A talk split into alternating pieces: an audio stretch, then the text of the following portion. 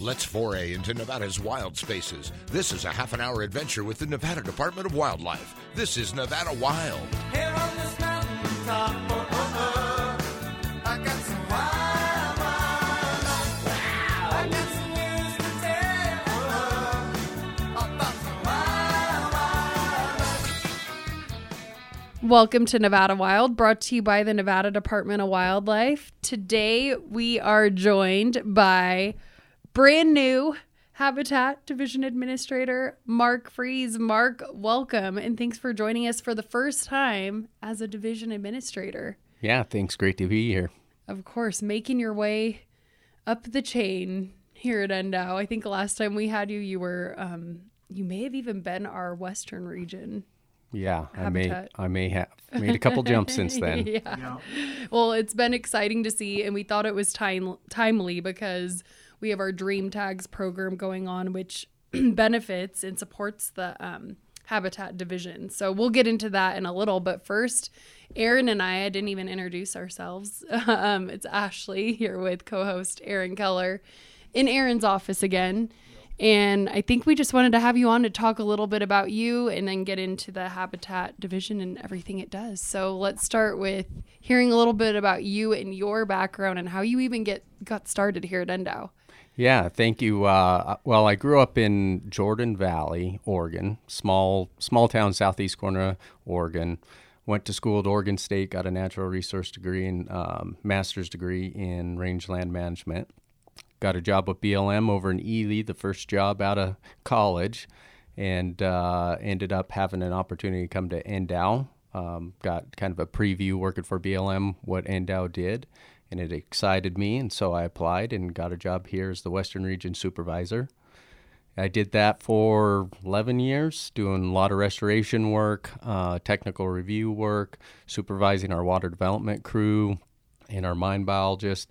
And then had the opportunity to come to headquarters and oversee our restoration program, and that's really where my passion lies. Did the wildlife staff specialist for 2 years and recently accepted the Habitat Division Administrator position. Well, congratulations. Every time you tell me you're from Oregon, I forget because I feel like I just picture you as NDOW in Nevada. So have you liked your, I guess, journey here in Nevada? Yeah, I love Nevada. Jordan Valley is very similar. It's 100 miles north of McDermott, so it's the Great Basin. Exactly. And I had a chance to come down here at 18 years old, right out of high school, and work for Forest Service on a frog survey crew. And we toured Jarbidge Mountains, Ruby Mountains, Independence Mountains, and really fell in love with the landscapes here. So Nevada is home now. It is home, yep. And then the other thing is you said you started here at headquarters 2 years ago. Time is flying. I felt like it had been like less than a year. Yeah, no, I think post-pandemic and coming back to work, like everything seems to have hit warp speed. Yeah. How does it feel now to have made that jump to division administrator? It's like drinking from a fire hose. It's definitely a lot broader in scope. Learning fiscal management responsibilities. Been to the legislature numerous times this year. Just the processes. So I'm still just trying to keep the ship afloat.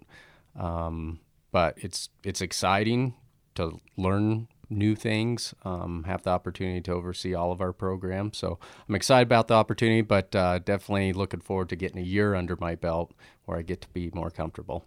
Well, with how quick time is going, we'll be there before you know it, at a year. Right, absolutely. Yeah, it seems like with your division, it's always something. There's always something going on with the Habitat Division. Yeah, we've got a pretty diverse program area. We do restoration and rehabilitation work across the state, a lot of wildfire rehab. We've got a water development program. We have around 1,740 guzzlers that we've built and maintained throughout the year. We've got a technical review program, which reviews permitting projects primarily on BLM, Forest Service lands, but also within counties, city planning areas as well. There's a lot going on right now with BLM planning rules, solar programmatic EISs. There's a ton in technical review happening right now. We also have wildlife management areas. We manage about 14 wildlife management areas, over 150,000 acres. And right now, flooding's the big issue on those. We have several of them closed down to the public because roads are underwater, there's no access in or out, and we've actually evacuated our Mason Valley WMA except for essential employees. We also have a mine program. We permit mines. We go out and inspect them, make sure they're operating in as wildlife-friendly manner as possible. And we have a private lands program. Most biologists just take this on. We provide technical and financial support to private landowners, look for willing operators to work with us on conservation easements and access easements and potential acquisitions. And then we have an employee on the sagebrush ecosystem technical team, which oversees some of the sage grouse mitigation, conservation, and credit system. So we've got a lot. We've got a diverse array of programs and biologists across the state. Yeah, it always amazes me how much your staff get done, or how much is under your division. The amount of paperwork and words that you guys have to read is pretty remarkable. Yeah, I think there's over 600 technical review documents our staff reviews on an annual basis. So there's a huge workload for all of our staff, and there's less than 40 of us in Habitat Division. But I would say the best thing about becoming the administrator is having great people. We really have great people in our program from top to bottom, across all the program areas, and that's what will make this position really enjoyable to do. Yeah, they're real Habitat. I can't even think of someone who's not easy to work with over there. Like, it really is such a great division to work with. And then I feel like it's so easy to highlight all the wildlife we have. So we'll talk to game, we'll talk to diversity. And sometimes I'm like, we need to highlight Habitat more because everything depends on Habitat. Yeah, so it really is the foundation. It is. And there's so many different aspects to Habitat that the amount of work and the staff that you have is yeah, it's cool to see for sure. I know. And when you say these technical reviews, what is that exactly? Because that's, I came in like being like, okay, we'll talk fire restoration, we'll talk guzzler builds. What is that side of the division? Yeah, so Jasmine Kleiber leads our program, technical review program. And really, anytime anybody needs permission to do anything on federal lands using federal money or on federal lands, there's a permitting process. We often hear it's the four-letter word called NEPA, National Environmental Policy Act. And that obligates federal agencies authorizing any sort of project on federal lands or with federal funds to go through a permitting process, which you'll hear the words CX, categorical exclusions, EAs, or environmental assessments, or EIS, environmental impact statements. That's the public process, and we're often a cooperating agency on those, or reviewing at the same time public does, and providing comments to the permitting agencies to make sure wildlife impacts are avoided, minimized, and mitigated to the greatest extent. So really making sure project and industry is doing things in a wildlife-friendly manner. Yeah, and that's probably why we never have you on to talk about it, because of all those abbreviations. But it is so important, because it's all about just making sure things are okay for our wildlife. Absolutely. And not only just like BLM, but Forest Service has their permitting system as well, but counties, cities, they have permitting. And so we participate in those, some legislation like Truckee Meadows Lands Bill. We review those and provide our recommendations there as well. So it's a big program area. Yeah, I forget about it, but it's probably takes so time consuming. Yeah, you definitely simplified all of that. That's a huge process, and a lot of time and energy goes into that, I'm sure. There is, and it's not probably the most fun, in terms of job duties. Jasmine loves it, and she does a great job with that program. But really, it's kind of our more of our defense, right? Like, we're trying to defend wildlife and make sure impacts are avoided, minimized, and mitigated. And so it's an incredibly important area. Nevada's under, I would say, a high degree of stress in terms of project implications right now. We have tons of transmission lines going through. We have a lot of solar development. Nevada's probably the number one state across the West, and BLM's trying to fast track some of that permitting. So there's a lot of big implications that could affect our wildlife habitat and subsequently our wildlife populations. Interesting. Yeah, so we're trying to, in some, like, for lack of a better word, like pump the brakes to make sure it's done responsibly. Absolutely, yep. Project siting, design features to minimize those impacts to wildlife, and not everything can be avoided or minimized, and there's some tools in the mitigation realm. We work with industry partners to try and offset those impacts to the greatest extent possible. An example of that would be having them donate funds for a water development project or restoration work, but provide some of that funding for that purpose to help offset those impacts. Got it. Well, I kind of want to move into, just touch on really quick. So we talked about all of the fun permitting, the best part of the job. And then in the second half, we'll get into your favorite, I think, wildfire restoration work. But real quick, I wanted to touch on guzzlers. Mm-hmm. A lot of people who regularly listen to our podcast know what those are at this point, but could you just give a quick overview of that side of Habitat Division, because that is one of the big things you guys do? Yeah, absolutely. So a guzzler is an artificial water catchment. It looks a lot like a roof out in the desert. There's apron material, usually 40 by 60 foot, that captures rainwater and then transports it into a gutter and into tanks that are typically buried below the apron. And then there's a self-leveling drinker, so all that water stored, 10,000 gallons, for example, stored underneath those aprons, and then it's slowly released to a self-leveling drinker where wildlife can access it. So it really is providing some of the most vital pieces of water in the desert, right, to wildlife, and it really sustains a lot of our big game populations, but small game birds as well.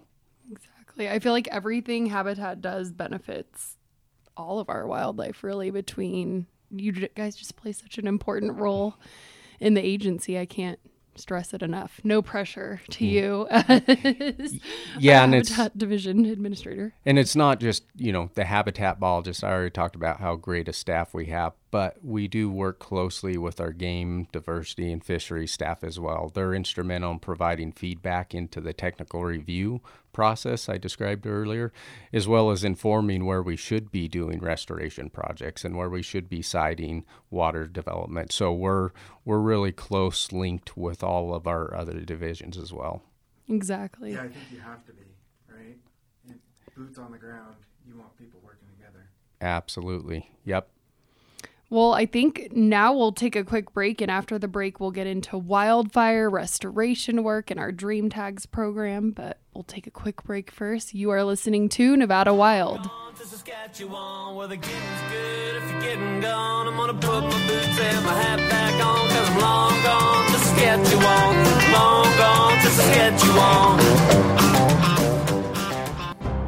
If you enjoy listening to our podcast, leave us a review on iTunes and SoundCloud. For more information on hunting, fishing, boating, and all things wildlife, go to NDOW.org. Now, back to the show. Welcome back to Nevada Wild. Today, we're joined by Mark Freese, our new Habitat Division Administrator. And before the break, we got into your background and also a lot of the things the Habitat Division does, but what we haven't got into yet is our wildfire restoration work, which is a huge part of your background and how you got started here at NDOW. So do you want to go into wildfire restoration and what all that entails? Yeah, and wildfires restorations is a huge chunk of our time and commitment of resources in the restoration world. We also do spring enhancement development projects as well, and pinyon juniper removal in encroached sagebrush and aspen communities. So those are kind of the three big ones we do in terms of restoration work. Like I said, wildfire is probably the biggest program. Over the last 6 years, we've been able to treat or implement more than 570,000 acres of restoration work at a cost of about $12 million.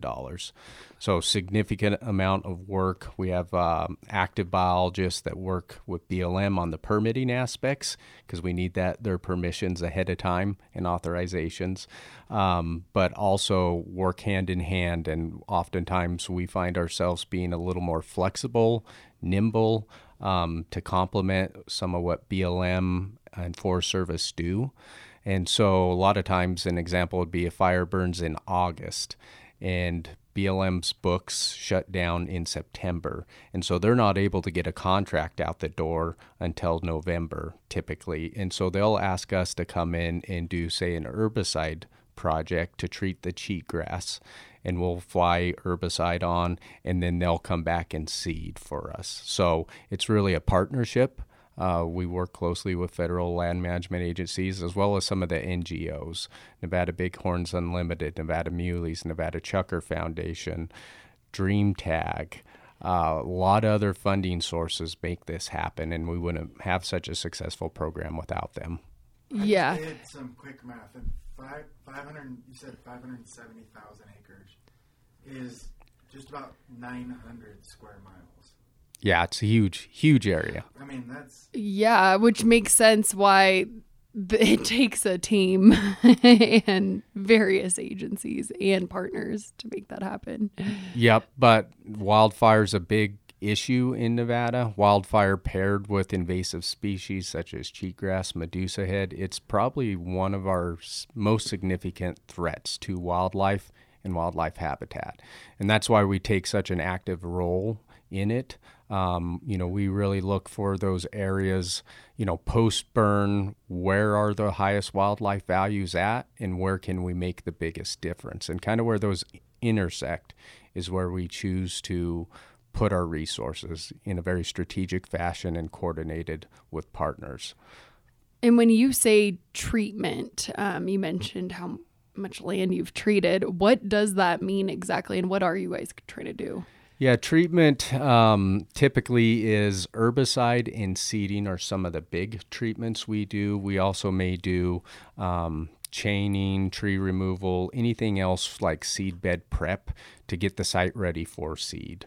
With cheatgrass being so problematic in Nevada, we often find ourselves having to use herbicides first to remove the cheatgrass, which we use a pre-emergent herbicide primarily called imazapic. And what that does is it stalls the cheatgrass seed from germinating. And so you fallow it for 1 year after you herbicide. So typically herbicides are sprayed in September, October before the fall rains. We wait 1 year and then we introduce seed. And that seed we introduce is in a cheatgrass competition-free environment. And so we find we have far greater seeding success with the use of herbicide the year before. Really hedging our bets. In the arid environments of Nevada, getting seed to establish is incredibly difficult. We often have less than 8 inches of precip a year, which is really challenging to grow plants. And so we really have to remove that competition to make sure we give our plants, our seed, the best opportunity for success. And I think a lot of Nevadans probably know this, but why is cheatgrass such an issue? Like, so we get in there with the herbicides to try and kill it. Why? Could you explain why it's such a threat? Yeah, so it's an annual species. It's from Eurasia. It's invasive. Basically, it starts growing sooner and produces seed, but it outcompetes. It's known as cheatgrass because it's kind of a cheater, right? It starts growing earlier and outcompetes our seed for resources. So it a seed to, you know, a native seed to a cheatgrass seed competition study, cheatgrass blows us away. And so there's just no other native plant that has the same sort of characteristics, to be able to start growing earlier and acquire those resources and grow faster than cheatgrass. So it's the number one competitive out there. And given the limited resources we do receive in terms of moisture, you know, we have to hedge our bets. Otherwise, we will have zero success seeding into cheatgrass. Exactly. And cheatgrass, there's really no benefits for it. It's very limited benefit. You know, when it starts growing, it's green. It does provide some nutritional quality, but that's for only a month to 2 months out of the year. Problem is with a cheatgrass landscape, the nutritional quality, the remaining 9-10 months isn't good, and wildlife can't survive on that. And so we really need to replace some of our cheatgrass landscapes and get the necessary forbs, grasses, and shrubs back in those landscapes to support wildlife year-round. The other problem with cheatgrass is it dries out so quickly, and so it extends the fire season. It also, just the arrangement of it, it's a continuous fuel source as opposed to, you know, our perennial bunch grasses that are clumpy. There's spaces between them. Though perennial bunch grass systems don't burn as well, but when you have that continuous fuel source and the longevity of it drying out in May and running through October, the likelihood, the chance, the rate, the spread of it, you know, increases significantly. It just compounds itself. Mm-hmm. Yep. I think the other thing that always amazes me is, I mean, we're in 2023. A lot of things are getting, like, automated. Habitat restoration and this fire restoration that we were just talking about is, it's a very manual process. Like, it's a lot of sweat equity to make this successful, right? Yeah, absolutely. There's a ton of work that goes into, you know, ordering herbicide, contracting that application, primarily with fixed-wing aircraft, but sometimes with helicopters, and then coming back and seeding. And, you know, we may drill seed in those landscapes, or you can get, you know, farm equipment, tractors, drill seeders. A lot of times that's not an option given topography, rocks, and so we'll have to contract the application through rotowing or fixed-wing aircraft, and that takes a lot of work. Ordering, you know, $1 million worth of seed on an annual basis, and then transporting it from seed vendors, seed warehouses, having it tested to the project site. It takes a ton of coordination, a ton of work. A lot of great contractors we work with and partners to help us get there, but there's a ton of logistical work that goes into it. It's fairly complicated. Yeah, and now we have a seed specialist, is that right? It's a seed team? How does that work? Yeah, primarily Brittany Trimble, who's in our eastern region, primarily makes the purchase. We kind of have one point of contact that makes most of the purchasing through either BLM or NDF. And then she works on distributing it to each of the project sites. Typically, we have 25, 30 different projects where we're seeding in a year. And so trying to get all that seed moved around, usually trucks, trailers. There's a lot of logistical work that goes into it. Yeah. And then all this sounds, I mean, you said $1 million, right? I mean, how does this program get funded, or like, where's the money come from? If you look at our kind of tracking sheet, we have about 25 different funding sources to make this program work. We're typically spending $1.5 to $3 million per year from those 25 funding sources.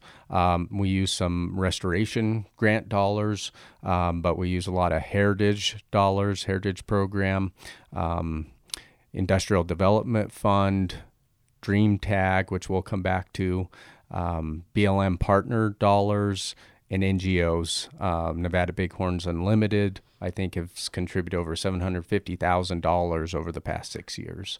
Nevada Muleys, Nevada Chukar Foundation, they've annually contributed about $50,000 each.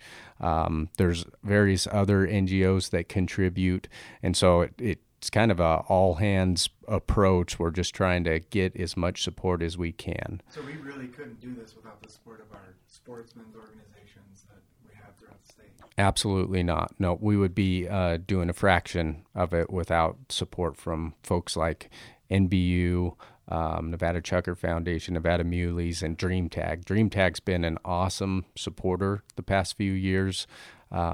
given, I think, annually about $250,000 to help us complete our work. Yeah, I think you gave me a number recently. The program has contributed over or around $3 million since it started. Yeah, absolutely. This year, they were so generous and gave our conservation programs about $460,000. Not all of that's going to wildfire rehab. There's some spring enhancement development projects and some pinyon juniper removal projects as well, including that $460,000. But they're very generous. They understand the dynamics of wildfire, cheatgrass. Habitats is the foundation for wildlife, and so they've been a huge supporter of our restoration program. And you could actually support Dream Tags right now, which then supports all the work Mark and the Habitat Division are doing. The Dream Tag raffle is open now. You could buy your raffle tickets for $5, and it's a chance at a hunt in a lifetime. Aaron, do you want to expand on that? Okay. It's an easy way to support. It's an easy, because people ask about different ways they could support wildlife, and I'm like, even if you don't hunt or fish, buy a license or Dream Tags. I guess you have to have a hunting license, but still. You can liken it to, Little League, right? They sell raffle tickets for some thing that you can win. This is the same type of deal. You can support wildlife and habitat work, while also you have a chance at the hunt of a lifetime to get one of those premier tags for sure. Exactly. Yeah, and the Dream Tag Foundation, we write applications for restoration work that get submitted to the board. They vote on those, but 100% of the funding we receive from them goes on the ground. It goes into directly improving habitat, conserving habitat. So it's a really excellent program. And it is pretty cool. I posted a picture promoting Dream Tags, and it shows the before and after of a landscape. So I encourage people to go onto Facebook. If this information's not sinking in, how important the Habitat Division is, that picture says it all. It's night and day difference. How satisfying is it to see photos like that? That's the most satisfying part of my job. Anytime you can go out there and implement a project, come back a couple years later and see a healthy landscape instead of a cheatgrass infested landscape, there's no greater level of satisfaction for being able to do your job. Yeah, I would imagine it makes you pretty proud when projects like that are so successful. Yeah, so it's like I said, it's the best part of the job is seeing that change and knowing you made a difference for the future. I think one project that I'd like to share is like on the Martin Fire, if we have time. Oh, yeah. So if you remember, the Martin Fire burned 435,000 acres across Winnemucca and Elko District in northern Nevada. Well, at that same time, BLM went on furlough for months at a time. And so we had implemented about 19,000 acres of treatment on the West Martin alone. And BLM came to us and said, "We're on furlough. Can you take this seed and do something with it?" And we said, yes. And so we took 20,000 acres worth of seed and implemented for them. So we treated on West Martin 37,000 acres. And it was probably close to that what we did on West Martin as well, or East Martin. I just think that's the value of the partnerships, the approach. And so we can step in and help support, right, BLM on furlough or any other conditions to help implement and get things done. Exactly. Yeah. Anything else you want to say before we wrap up? No, I'm just looking forward to the opportunity to, grow the restoration program, look to provide support to our staff. We've got awesome staff in Habitat Division, and just trying to find ways to be more efficient and with what we have and even expand the program in the future. Thanks for coming in, Mark. Yeah, thanks for having me, guys. Thank you. And shop Nevada Dream Tags. Got to throw that in there because we forget to explain how much it supports wildlife work. So anyway, well, thank you again, Mark, for being here. Really important stuff. And thank you everyone for listening. That does it for this week's Nevada Wild.